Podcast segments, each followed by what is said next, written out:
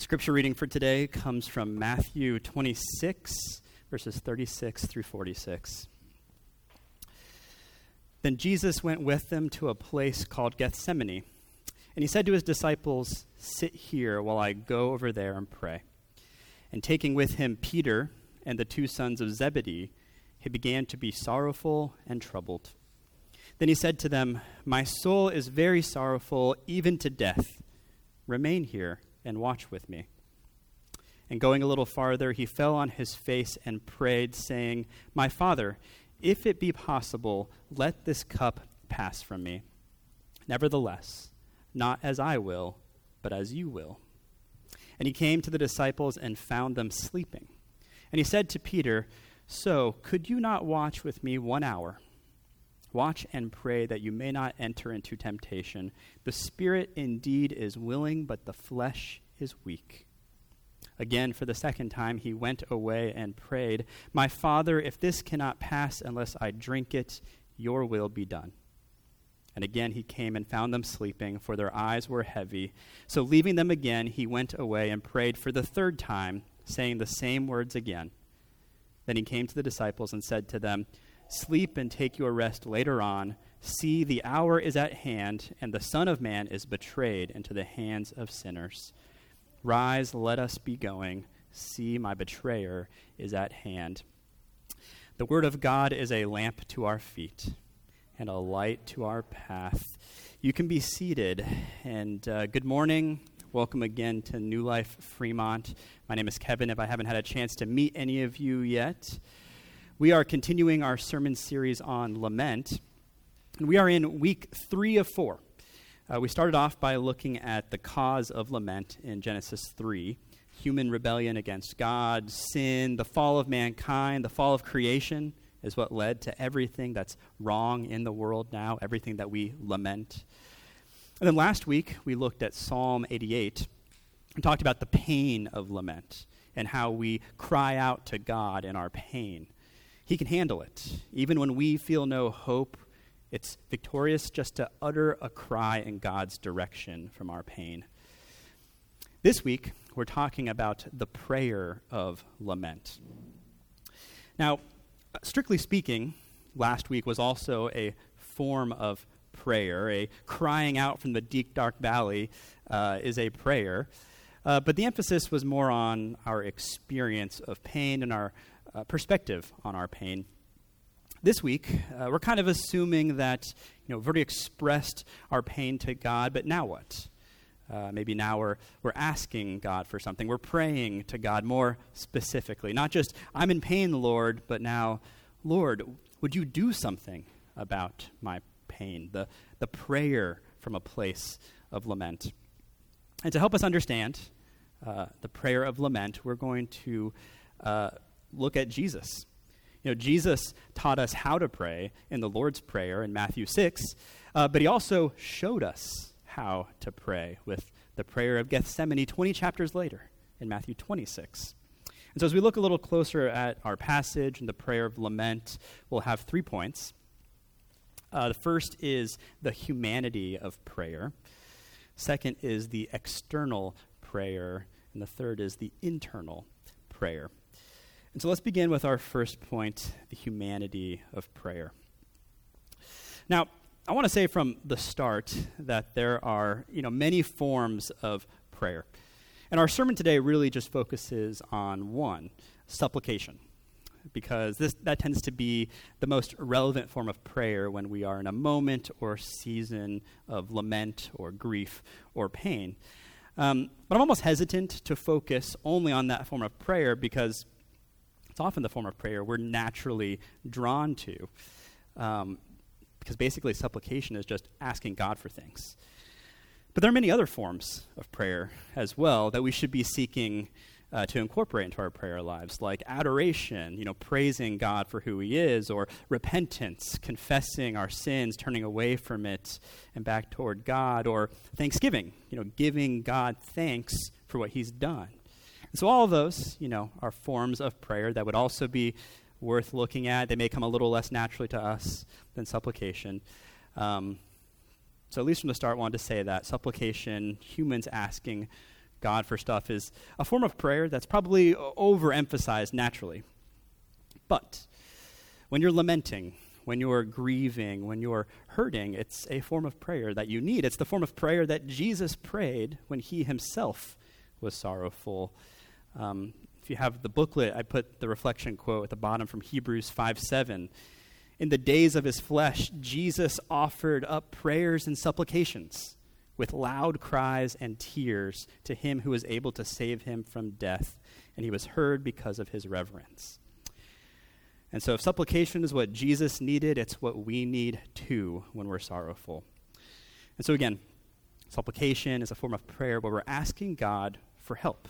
We're asking God for something, for yourself, for others, for the world. Uh, you know, when you pray something like, Lord, would you give me favor in the eyes of this hiring manager at this job I really want? You know, that, that's a prayer of supplication.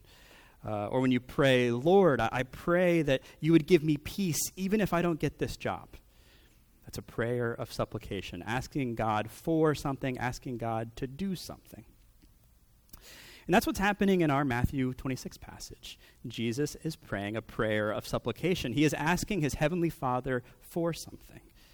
He's asking his heavenly Father to do something. He's in the Garden of Gethsemane, and his arrest and crucifixion are imminent, and so he prays. And so let's take a closer look at how he prays. Uh, verses 36 and 38 say this Then Jesus went with them to a place called Gethsemane, and he said to his disciples, Sit here while I go over there and pray. And taking with, with him Peter and the two sons of Zebedee, he began to be sorrowful and troubled. Then he said to them, My soul is very sorrowful even to death. Remain here and watch with me. So, like I said, it's the night that Jesus is going to be betrayed, arrested, and ultimately killed, and he knows it. And so he's sorrowful, like anyone would be. And so he goes with his disciples to Gethsemane, uh, but then he asks nine of them to stay put while he goes a little bit further with just Peter and the sons of Zebedee, which are James and John. So, you nine, stay here. James, John, Peter, come with me. Let's go a little further.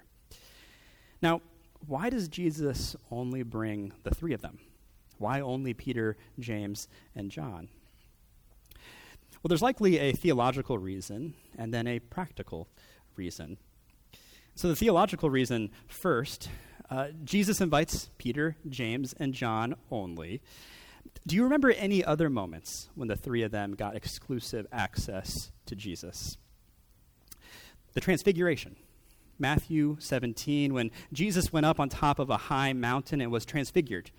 You know, his face shone like the sun, his clothes became white as light. Moses and Elijah appeared, and a voice called out from heaven, God's voice, and it said, This is my beloved Son with whom I am well pleased. Listen to him. And you know, long story short, the purpose of that experience was for Peter, James, and John to see that Jesus truly was the Son of God, meaning that Jesus was God. He was truly God. The Transfiguration demonstrated Jesus' deity to Peter, James, and John.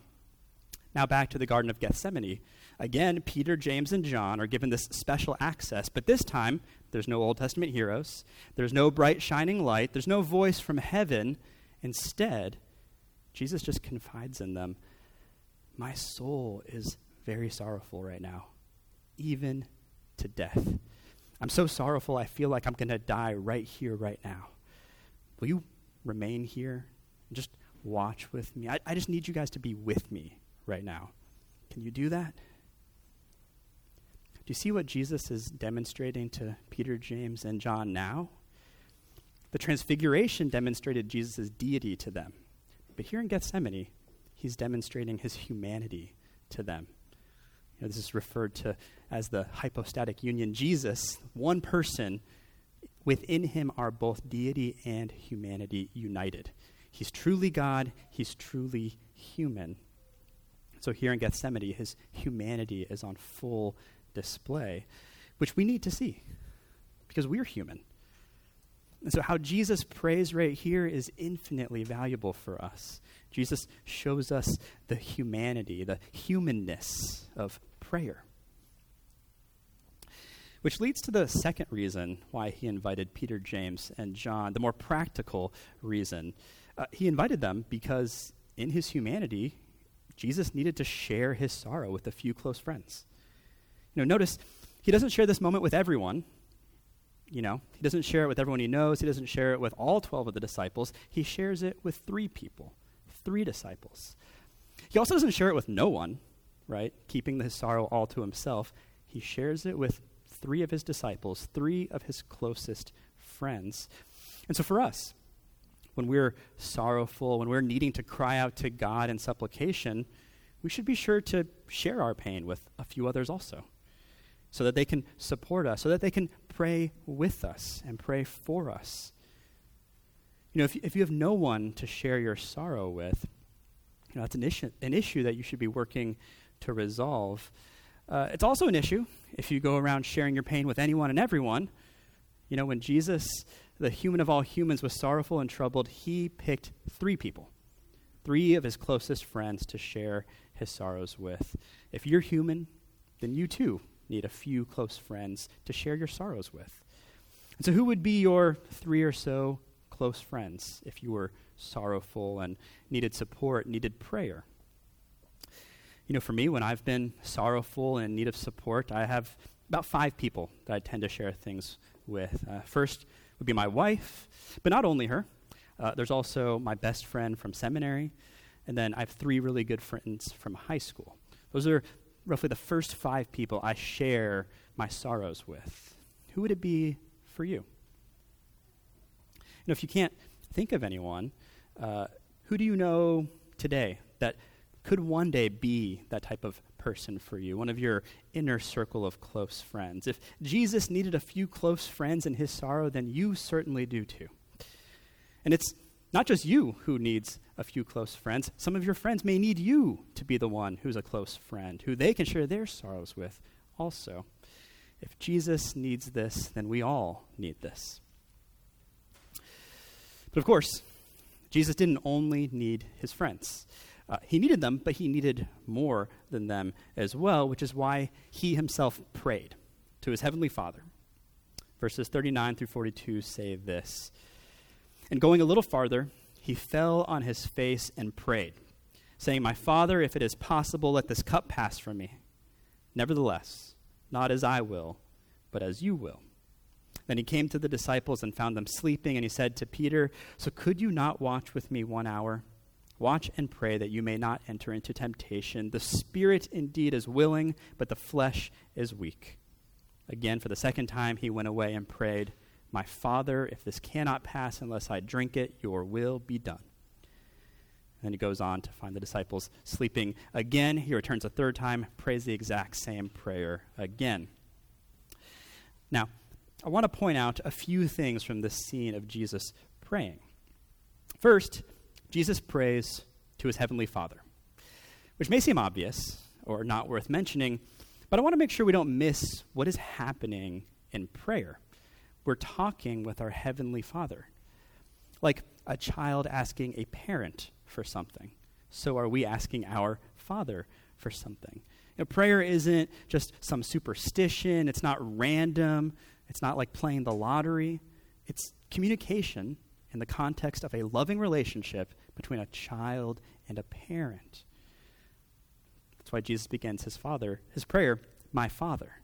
That's why he teaches us to pray in the Lord's Prayer, our Father in heaven, because prayer is to our Father.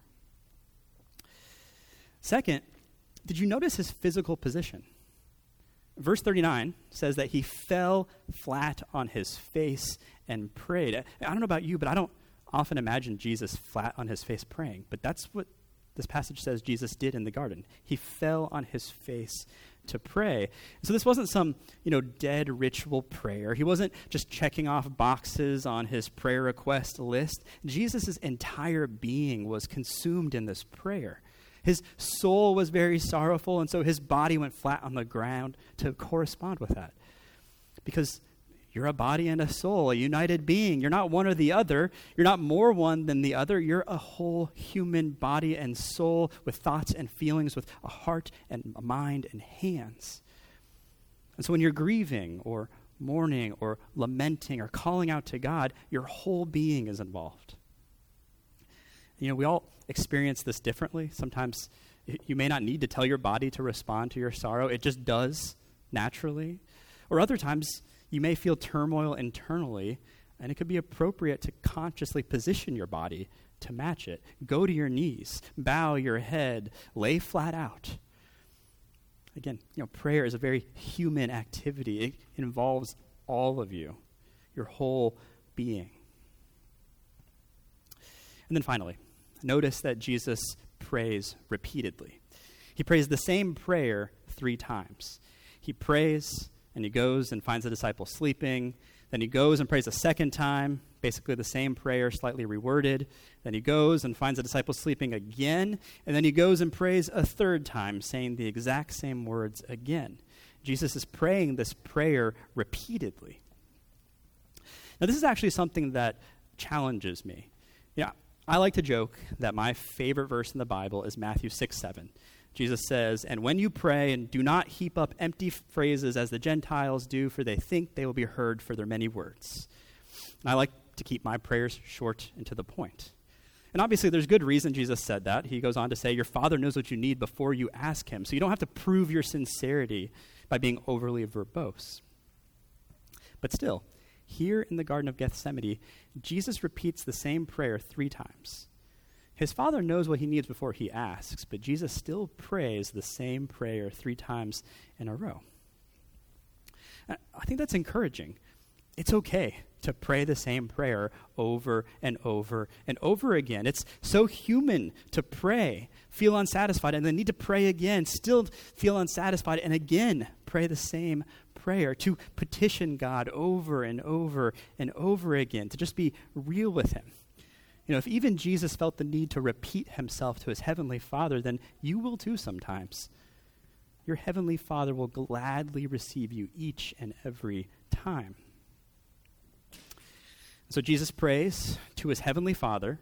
He's flat on his face and he prays repeatedly. Cues that we could take from him and how we can pray the prayer of lament. It's a very human prayer. Now, we've mostly been talking about how Jesus prayed.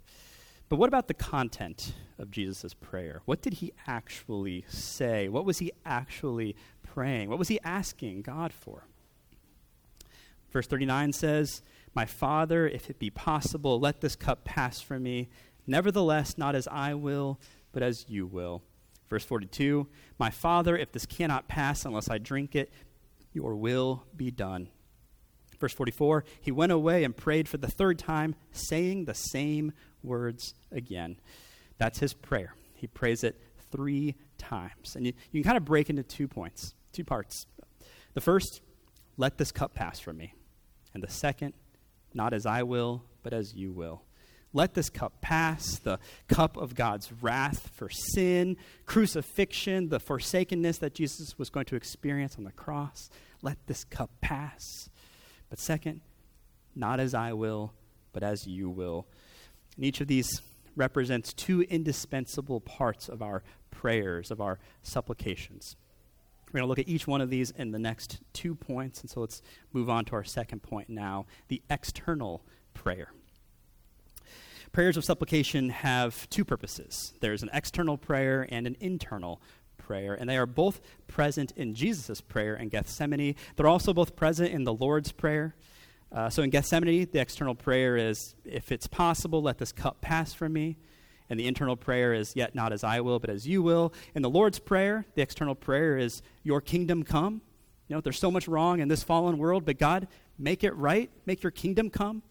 That's the external prayer. And then, following line, Your will be done, the internal prayer from the Lord's Prayer. So you could summarize these as the external prayer saying, Put the world right, God, and the internal prayer saying, Align my heart with yours, God.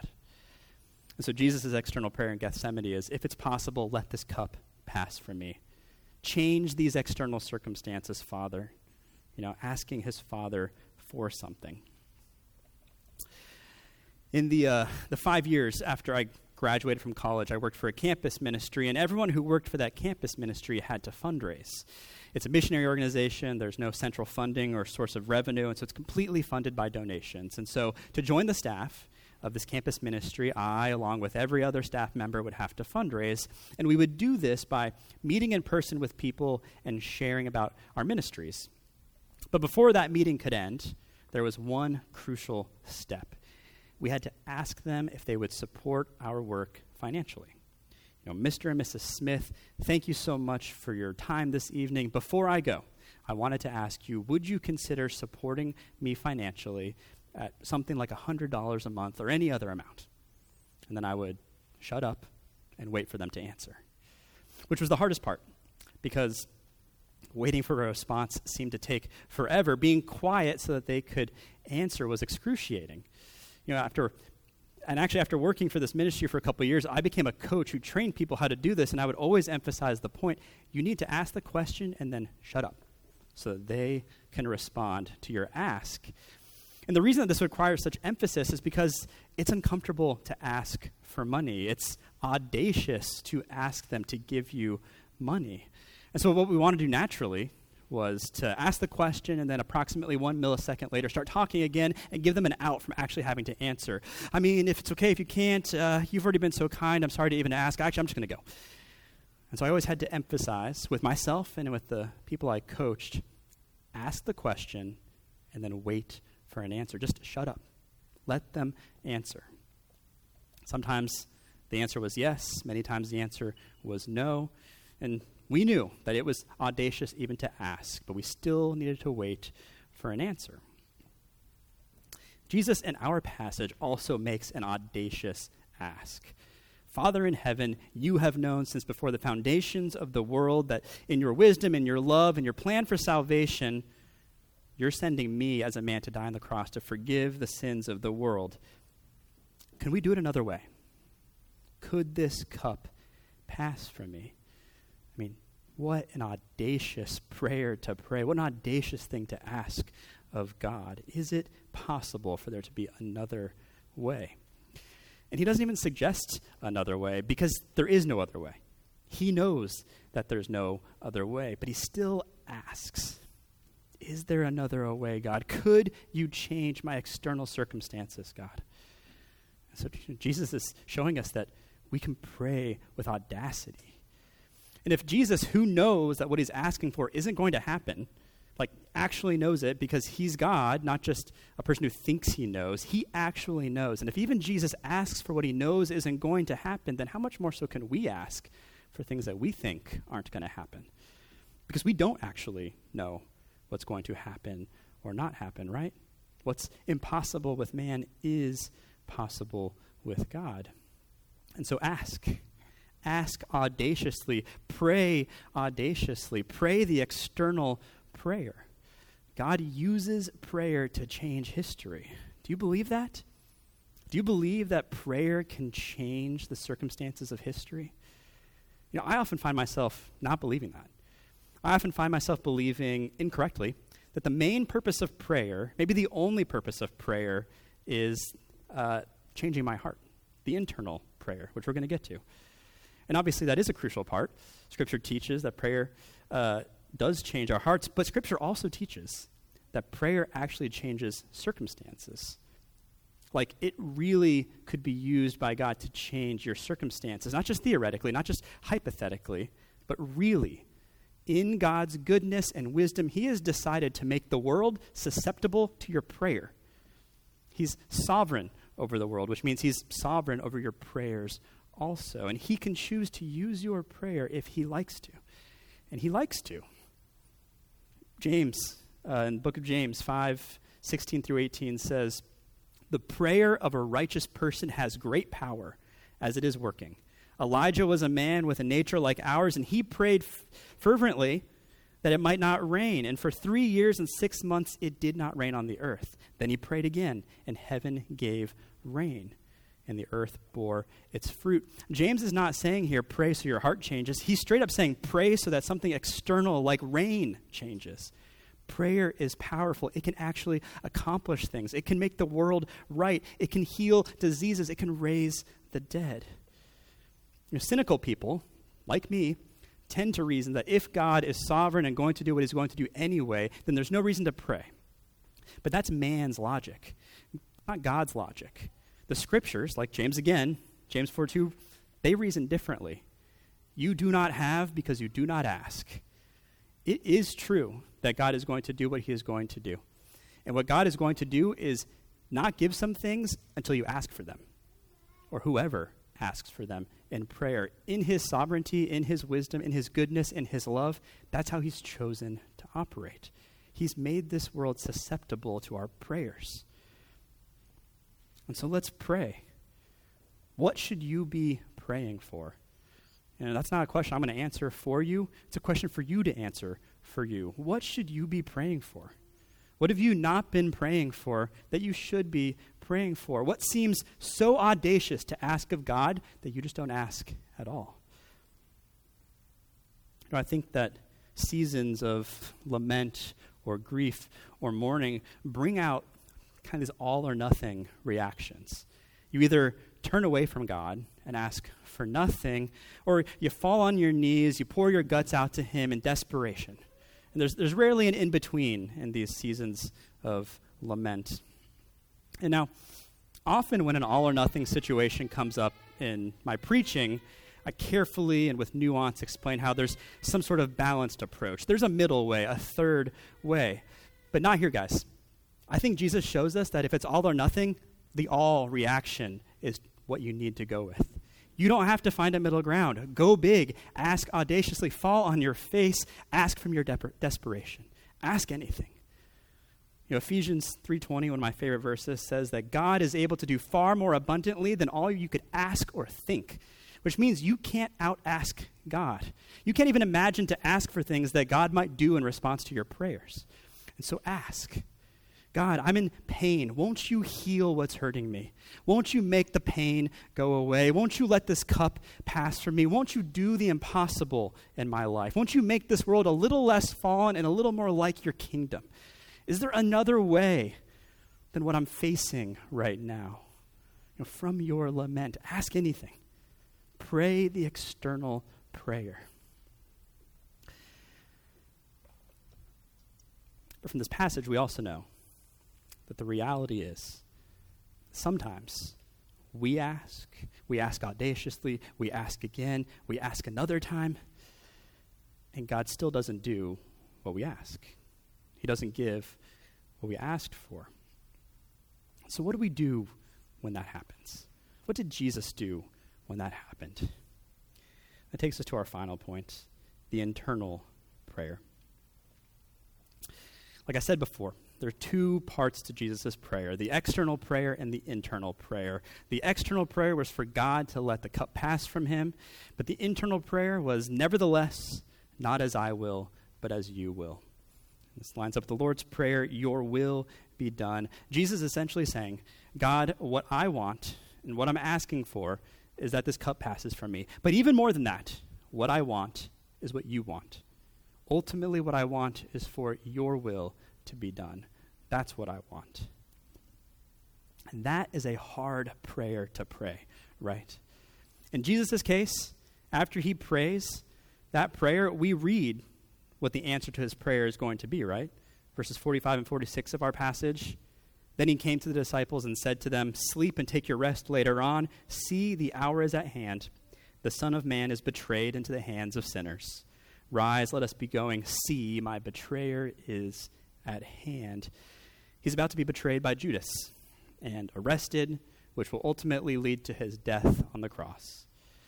Jesus prayed that that would not happen, that there would be another way, and then immediately he got his answer from his heavenly Father no. The cup is not going to pass from you. There's no other way. Which is why we also need the internal prayer. Your will be done, not as I will, but as you will. Because sometimes the answer to our external prayer is no. Jesus got a no, and sometimes we will too. It's why we need that internal prayer. Nevertheless, God, not as I will, but as you will. Align my heart with yours, God. Help me to trust you. Help me to submit to your sovereign will. what you want is ultimately what I want, which is a hard prayer to pray. It requires a lot of trust, requires a lot of humility. To pray that admits that God knows better than you what should happen. In, uh, in chaos theory, there's something called the butterfly effect. And the general principle is that small causes may have large effects. Uh, the name butterfly effect comes from a metaphorical example um, uh, that uh, you know perhaps something as seemingly insignificant as a butterfly flapping its wings could completely alter the timing and path of a tornado. Uh, a butterfly flapping its wings could be the difference between a town being destroyed or not. And this idea comes up a lot in popular culture. Movies like Back to the Future or the not so subtly named The Butterfly Effect and uh, how this idea is often explored is having some character travel back in time to change something small that they think will make everything perfect in their present. But then when they return to the present, they realize that that small change had way more unintended consequences than they anticipated. And now things are actually worse off because of the change they made. And the point is that life, the world, the universe is so complicated and so complex that we should have no confidence that we know exactly how things should be or should go. Now, in a world with no God, the butterfly effect is horrifying. You know, your decision to set your alarm for 6:45 instead of 6:40 could change whether someone dies in a car accident or not. If, you know, if you think about it too much, life becomes unlivable that way. To believe you really have that much power, that every decision is life or death. I mean, you shouldn't get out of bed in the morning, except that's a decision too, that's also life or death. Which is why it's such a grace that there is a God and that He is all wise and all knowing and all powerful and all loving, because we are not those things. And that's what the internal prayer acknowledges, right? It's saying to God, Nevertheless, not as I will, but as you will, because we're not God. You are. It's a way that we acknowledge that we can't see every possible scenario or cause and effect. We are not all wise. We're not all knowing. We're not all powerful. We're not all loving. But God, you are those things. And so help me to trust you. And so that's why we pray the external prayer. God, from my vantage point, this is what I want. This is what I'm asking of you. This is what I think you should do. But it's also why we pray the internal prayer. Yet, God, I acknowledge that I'm finite and my vantage point is limited. You, on the other hand, are infinite in knowledge, love, power, wisdom. And so at the end of the day, we should go with not what I think, but what you think. So, do you see how you need both the internal and the external? You need both forms of prayer. That's the only way to grow in grace, to deepen our relationship with our Heavenly Father, to trust Him more and more, is to pray both. You know, if you pray only the external prayer, then you don't really trust God fully or recognize just how big a gap there is between your vantage point and God's. But if you only pray the internal prayer, then you know, you don't for one do what God tells you to do, which is to ask, but also you miss out on the intimacy, the, the vulnerability that you're meant to have with God. You, know, you miss out on a chance for God to actually answer your prayer with a yes. You also miss out on those sweet, kind of delicate moments where God comforts you when the answer is no. You need both. You need both the external prayer and the internal prayer. So, just a, a, quick example of how you can start incorporating these kind of prayers in your lives and where you can find them even in Scripture. Um, Psalms 4 and 5, they're back to back. It's easy.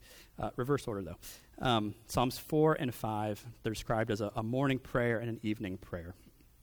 And the way they work is like this Psalm 5, the morning prayer. This is more of an external prayer. Um, makes sense. You start off your day, you begin by asking for the, the day to go in such a way. You, know, you go pray to God and you say, God, you know, will you do these good things throughout the day? Will, will you let those who are evil and do deceitful things be cast away from me. Protect me from them. Let them receive the punishment they deserve. But uh, for those who take refuge in you, Lord, would you lead us into righteousness? Would you let us sing songs of joy today? Would you bless us today?